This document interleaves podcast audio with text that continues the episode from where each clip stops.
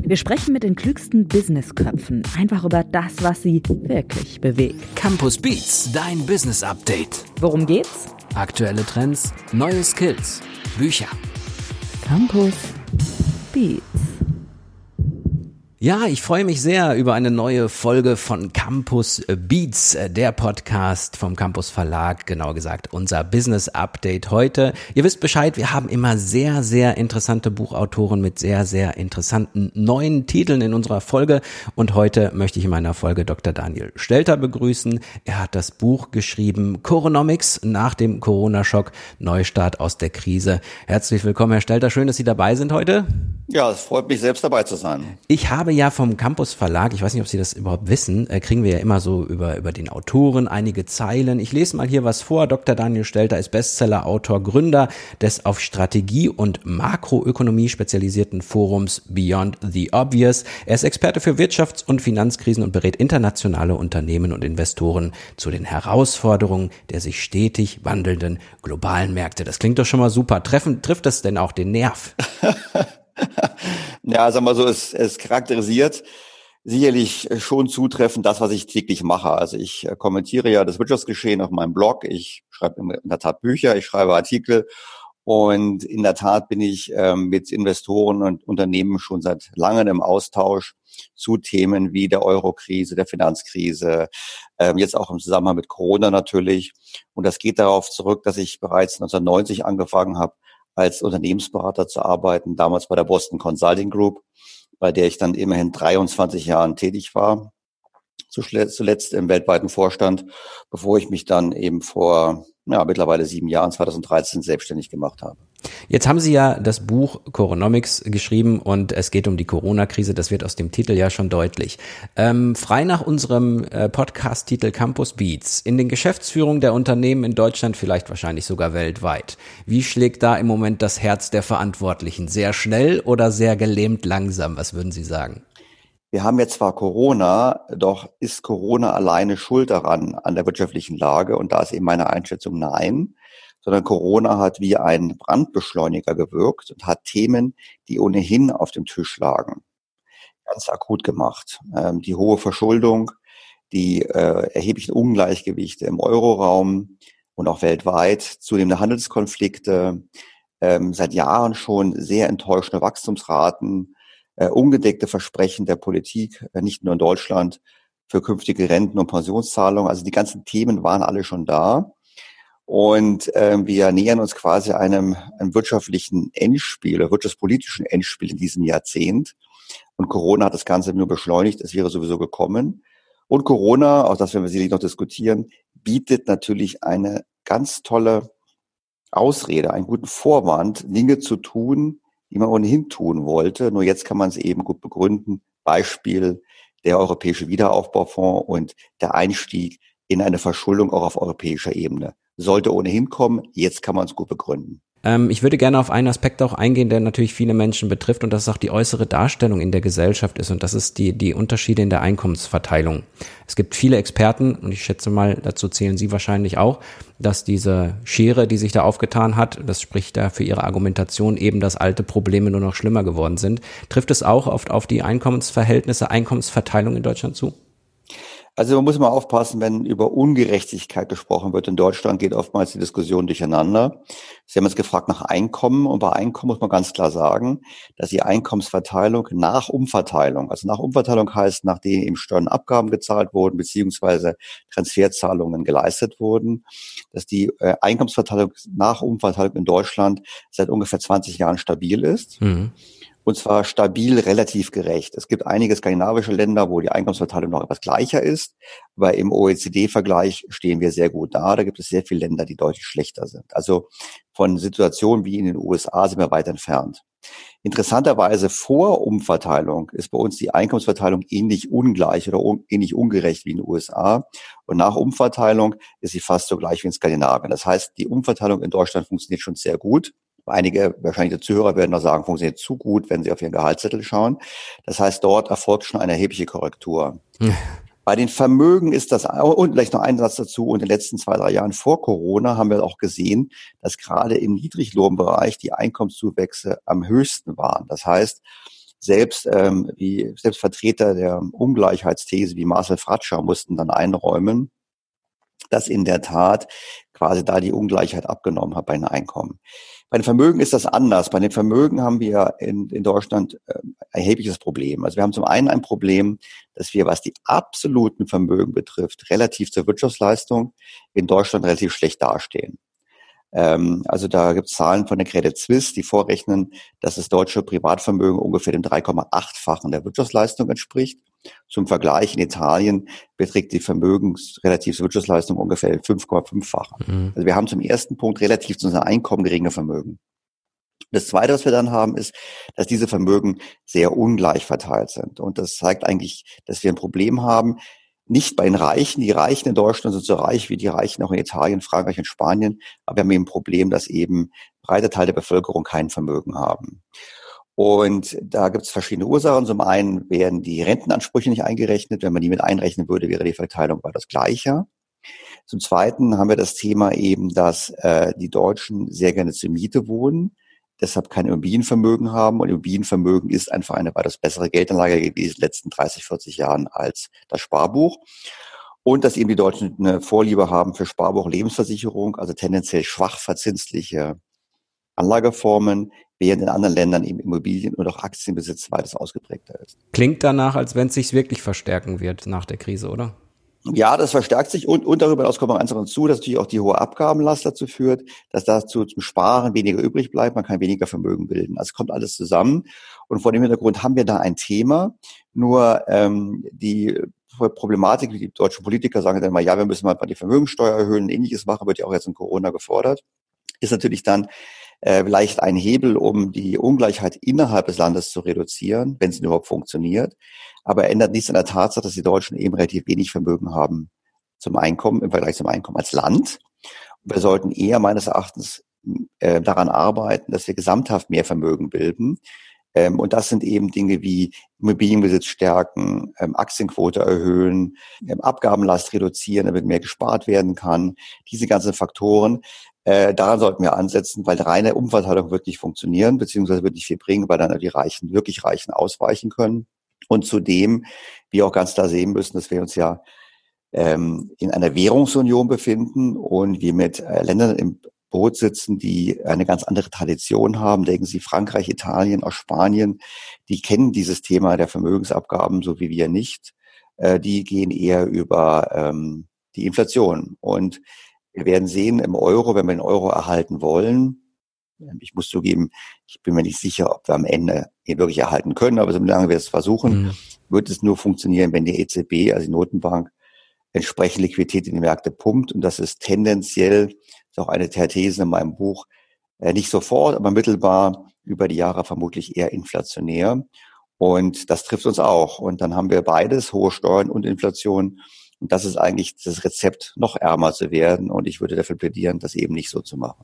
Einkommensverteilung, Vermögensverteilung ist ein, natürlich auch nur ein Aspekt, äh, womit die Politik konfrontiert wird. Frau Merkel hat gesagt, dass wir vor der größten Herausforderung seit dem Zweiten Weltkrieg äh, spielen. Was sind Ihrer Meinung nach die Bausteine, die da jetzt in Zukunft auch noch besonders wichtig werden? Ich spreche so das Verhältnis globale Wirtschaft an. Ich spreche, spreche äh, an ähm, die Exportstärke von Deutschland, ob das so bleiben wird, wie es damals mal war oder wieder so werden wird. Also es sind verschiedene Aspekte. Wir gehen mal den letzten Punkt von Ihrer Frage mit dem Thema Export. Ähm, ich muss dazu sagen, äh, es wird ja immer, wenn wir die Nachrichten hören und das heißt ja, Deutschland ist Exportweltmeister, dann klingt es immer so, als wäre es etwas Gutes.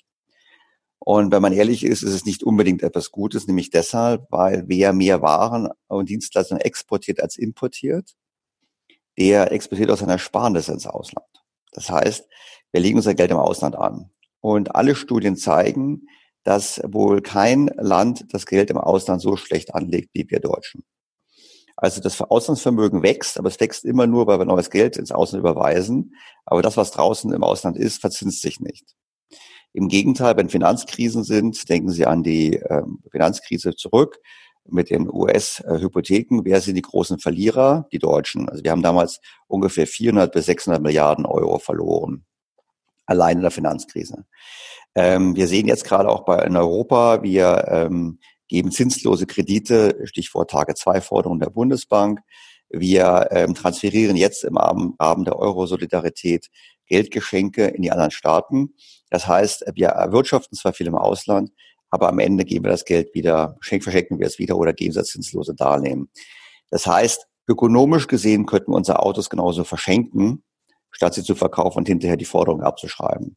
Das heißt, das ist das Erste. Der erste Punkt ist es eigentlich gar nicht in unserem Interesse. Das Zweite ist, die anderen Länder sind nicht so richtig glücklich. Und es ist nicht nur Donald Trump, der unglücklich war, sondern es waren auch andere Präsidenten schon vor ihm.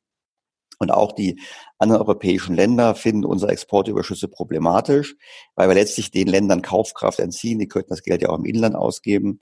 Und vor dem Hintergrund äh, machen wir es noch unbeliebt und auch erpressbar nach dem Motto, ja, ihr müsst uns jetzt Geld geben, sonst könnt ihr nicht weiter exportieren.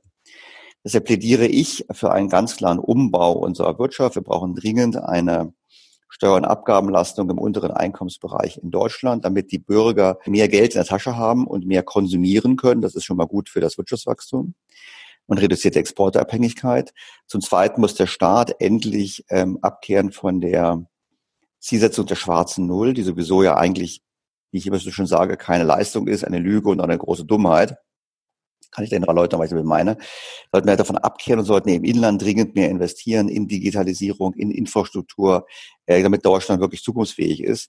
Und das ist im Prinzip das, was in Zukunft ansteht. Dass dieses Exportthema ist nicht in unserem Interesse. Wenn man eine zweite Frage stellt, was sollte man eigentlich machen? Was sollte man eigentlich machen, ist folgendes. Wir haben ja ein Problem innerhalb der Europäischen Union, namentlich innerhalb der Eurozone. Und zwar haben wir zum einen zu hohe Schulden relativ zum Wirtschaftswachstum. Das heißt, Länder wie Italien, die seit Jahren versuchen zu sparen, haben trotzdem steigende Schuldenquoten, einfach deshalb, weil das Wirtschaftswachstum nicht da ist. Und zum anderen haben wir auseinanderlaufende Wettbewerbsfähigkeit. Also es gibt Länder, die wieder Italien, aber auch Portugal, äh, zunehmend auch Spanien, eigentlich auch Frankreich, die im Rahmen des Euros einfach schlichtweg nicht wettbewerbsfähig werden können.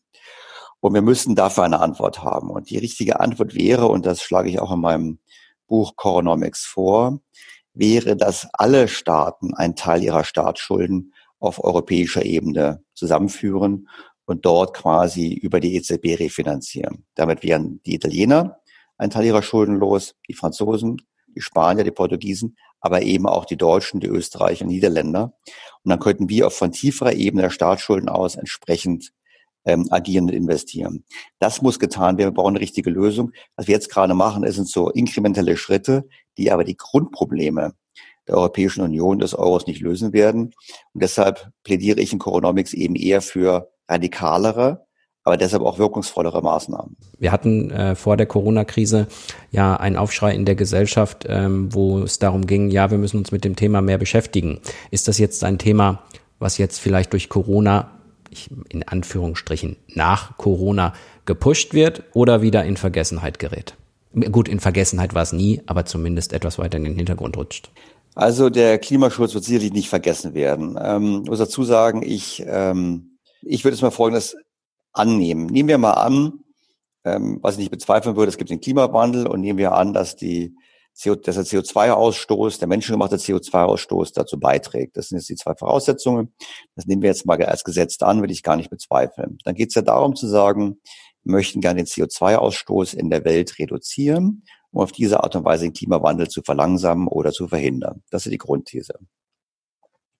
Und wenn man das macht, dann sollte man sicherlich hingehen aus ökonomischer Sicht und sollte sagen, wo hat jeder Euro, den wir einsetzen, um dieses Ziel zu erreichen, die größte Wirkung? Das ist quasi das, vor dem wir stehen. Wir müssen quasi für unser Geld am meisten bewirken. Und da hat Deutschland einen sehr schlechten, so schön gesagt, Track Record. Also unsere Leistung in den letzten Jahren ist eigentlich erbärmlich. Ich denke nur daran, wir haben über 82 Milliarden Euro darauf verwendet, die Solarindustrie zu entwickeln. Die CO2-Einsparung in Deutschland liegt bei zwei Prozent. Und gleichzeitig ist die Industrie heute nicht mehr in Deutschland, sondern in China. Das heißt, wir haben faktisch eigentlich in Deutschland gar keine Einsparung erzielt damit, weil es minimal ist, zwei Prozent von unseren zwei Prozent an der Welt. Und gleichzeitig haben wir nicht mal eine Industrie aufgebaut, bei die nur in China ist. So sollte man das nicht machen. Eigentlich müsste man uns Deutschen die CO2-Ersparnis weltweit, die sich aus Solaranlagen ergibt, zurechnen, weil wir die Anschubfinanzierung geleistet haben. Wenn wir jetzt hingehen und sagen, wir müssen unbedingt in Deutschland die Ziele erreichen, ist es ausgesprochen teuer und ineffizient. Wie wir das machen, ist sozusagen nicht der richtige Weg. Auf der anderen Seite haben wir die ungelösten Probleme von zu hoher Verschuldung, von schwachem Wachstum, äh, auch innerhalb der Eurozone. Wir sprachen kurz darüber. Und deshalb glaube ich, dass der Wunsch der Politik sehr groß ist, hier entsprechende Programme zu fahren, um die Wirtschaft zu beleben. Und da sage ich immer, na ja, wenn es den Klimawandel nicht gäbe, müsste man ihn erfinden, weil es natürlich ein perfekter Vorwand ist, um nun staatliche Maßnahmen zu ergreifen. Staatliche Konjunkturprogramme, diese dann von der EZB finanzieren zu lassen. Ich denke, da, ich erinnere daran, dass Frau Lagarde ja schon bereits vor Corona, nun hat sie nach Corona wiederholt, bereits vor Corona gesagt hat, äh, der Kampf gegen den Klimawandel ist ein wichtiges Ziel für die EZB, was nichts anderes heißt übersetzt, ist, dass die EZB dann eben entsprechende Maßnahmen finanziert. Ähm, und das hat sich nach, der, nach Corona wiederholt, dass wir im Prinzip sagen, okay, wir kriegen ein Szenario, wo die Staaten im Klimawandel, im Kampf gegen den Klimawandel einen guten Vorwand sehen für Konjunkturprogramme. Diese von der EZB finanziert werden. Damit gibt es effektive mehr Nachfrage. Und wenn man zugleich auch noch den Bürgern ihre Ölheizungen, ihr Verbrennungsmotorauto und anderes verbietet, dann gibt es mehr Nachfrage. Und deshalb glaube ich, der Klimawandel wird ähm, definitiv im Zentrum stehen die nächsten paar Jahre. Wobei ich die Vermutung eben habe, dass es in Wahrheit darum geht, Konjunkturprogramme und wirtschaftspolitische Maßnahmen zu rechtfertigen und nicht so sehr darum, wirklich den effizientesten und effektivsten Weg zu finden, den CO2-Ausstoß zu reduzieren. Mhm. Ja, mehr gibt's in dem Buch, das hatte ich eben schon angedeutet. Und äh, wir haben ja auch eine ganz, ganz spannende Rubrik. Und zwar hat natürlich auch Herr Dr. Stelter eine Lektorin äh, gehabt. Das ist die Stefanie Walter gewesen. Und wir wollen noch mal hören, was die Lektorin so über den Autoren und über das Buch sagt. Offbeat Ungefähr Mitte März 2020 begannen die Corona-Maßnahmen Stück für Stück unseren Alltag auf den Kopf zu stellen, woraufhin Daniel Stelter und ich spontan den Beschluss fassten, das Buch Coronomics zu machen. Es sollte ein Buch über die Zeit nach dem Corona-Schock werden, der gerade erst eintrat. Schnell hatten wir uns auf einen Plan geeinigt, nachdem das Buch Mitte Mai in den Handel kommen könnte. Wir hatten also ganze sechs Wochen zum Schreiben, Setzen, Korrekturlesen und Vorverkaufen. Das Buch rief einen enormen Teamgeist zwischen Autor, Verlag und Druckerei hervor und alle haben an einem Strang gezogen, um den Erfolg von Coronomics zu ermöglichen. Zu unserem Glück eröffneten die Buchhandlungen genau in dem Moment wieder, als die Bücher quasi noch warm aus der Druckerei kamen. Ein großer Dank an unseren Autor und an alle, die an diesem Erfolg beteiligt waren.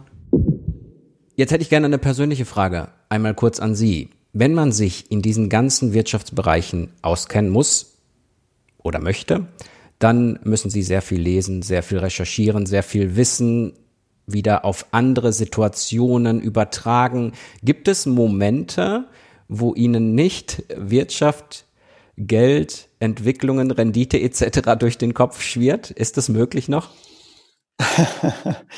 also mal so, ich habe sicherlich mein Hobby zum Beruf gemacht. Also ich mich interessieren Themen wirklich brennend.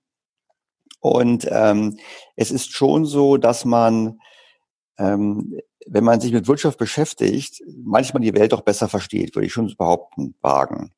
Also auch wenn Sie an andere Themen denken, denken Sie an Verhaltensökonomie. Also Verhaltensökonomie eins ist ja zum Beispiel, nehmen wir mal an, Sie gehen mit, einer, mit einem Freund oder einer Freundin einkaufen, ganz neutral. Und dann schaut man sich etwas an, einen Anzug oder ein Kleid. Und der kostet, was ich, 1000 Euro. Da sagt man, boah, 1000 Euro ist aber viel Geld. Das möchte ich jetzt nicht ausgeben. Und dann geht man ähm, weiter und dann sieht man plötzlich etwas für, für 400 Euro. Sagt man, das ist ja günstig. So, jetzt findet man 400 Euro günstig, weil man vorher 1000 Euro gesehen hat. Wenn Sie im ersten Laden für 500 Euro gesehen hätten, würden Sie sagen, naja, 400 Euro, hm, so richtig günstig ist es dann doch noch nicht, da war es für 500 doch noch deutlich besser.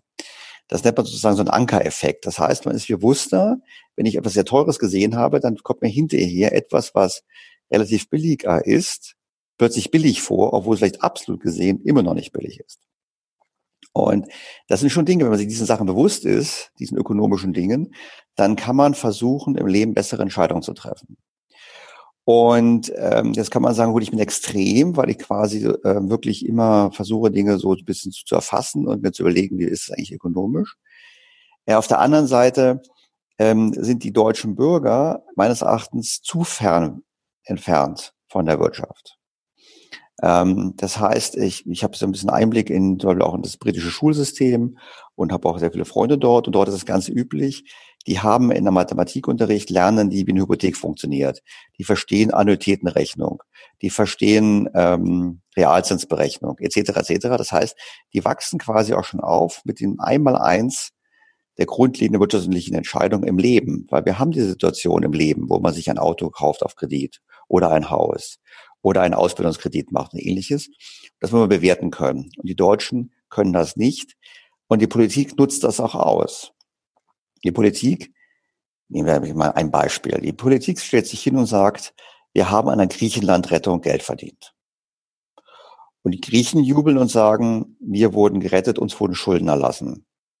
Ja, das passt aber nicht zusammen. Wir können die einen einen Schuldenerlass haben und die anderen an diesem Schuldenerlass Geld verdienen. Da wissen wir schon, einer lügt. Und wo ist die Antwort? Die Antwort liegt da drin, dass die deutsche Politik sagt, ja, ja, wir kriegen ja in ein paar Jahrzehnten unser Geld zurück. Und da fällt unter den Tisch, dass ein Euro, den Sie heute in der Tasche haben, natürlich deutlich mehr wert ist als ein Euro, den Sie im Jahr 2050 in der Tasche haben. Und die Griechen sagen das ganz klar. Sie sagen, schaut mal, der effektive Wert unserer Schulden ist drastisch gesunken. Und in Deutschland wird erzählt, ja, wir kriegen das Geld ja zurück in 40 Jahren. Das sind so die Beispiele, wo ich halt sage, gut, ich bin übertrieben in meinem ökonomischen Denken vermutlich, aber die breite Bevölkerung kümmert sich zu wenig und deshalb kann, der, kann die Politik das ausnutzen und ihnen diese Märchen erzählen.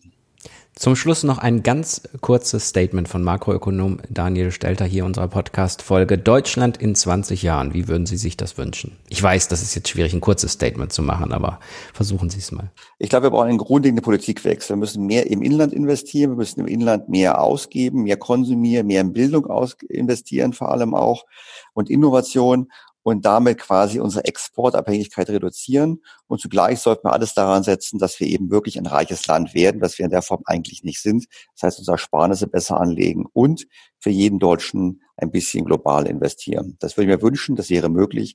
Es sind gar keine großen Schritte. Für Sie ist das wahrscheinlich jetzt, ja, da sagt der, sagt der Moderator einfach, Sie müssen das jetzt kurz machen und Sie möchten es am liebsten eigentlich länger erzählen. Also entschuldigen Sie, dass ich Sie ein bisschen eingeschnitten habe da. Aber wie gesagt, im Buch gibt es mehr und natürlich könnten wir Tage, Wochen oder Monate über die Einzelthemen besprechen, die äh, Herrn Dr. Stelter so durch den Kopf gehen. Aber hierbei geht es jetzt in dieser Folge um das Buch im Campus Verlag erschienen. Der Titel lautet Coronomics nach dem Corona-Schock Neustart aus der Krise. Wer da mehr wissen will, findet Informationen zu dem Buch auch auf www.campus.de slash Podcast. Und weiterhin ist es natürlich auch interessant, dass wir das Feedback von euch Hörern bekommen. Meldet euch gern, wenn ihr uns was zu den jeweiligen Folgen schreibt, wenn ihr etwas anders haben wollt, wenn ihr äh, Anregungen haben wollt zu den äh, Autoren beziehungsweise was wir die Autoren fragen wollen. Schickt uns gerne eine Mail an podcast@campus.de. Es gibt übrigens auch einen Fragebogen auf www.campus.de slash podcast, den könnt ihr auch noch ausfüllen. Und als Dankeschön für alle Umfragenteilnehmer gibt es auch noch ein E-Book aus dem Campus Verlag. Das mal eben noch mal kurz zusammengefasst. Herr Dr. Stelter, ich danke Ihnen für diese tolle Podcast-Folge, für diese tollen Einblicke. Danke Ihnen und einen schönen Tag noch. Ich freue mich, dass Sie dabei waren. Und das waren sehr, sehr spannende Themen in unserem Campus Beats, dem Business Update vom Campus Verlag. Dankeschön. Campus Beats. Mehr Campus gibt es unter www.campus.de slash podcast.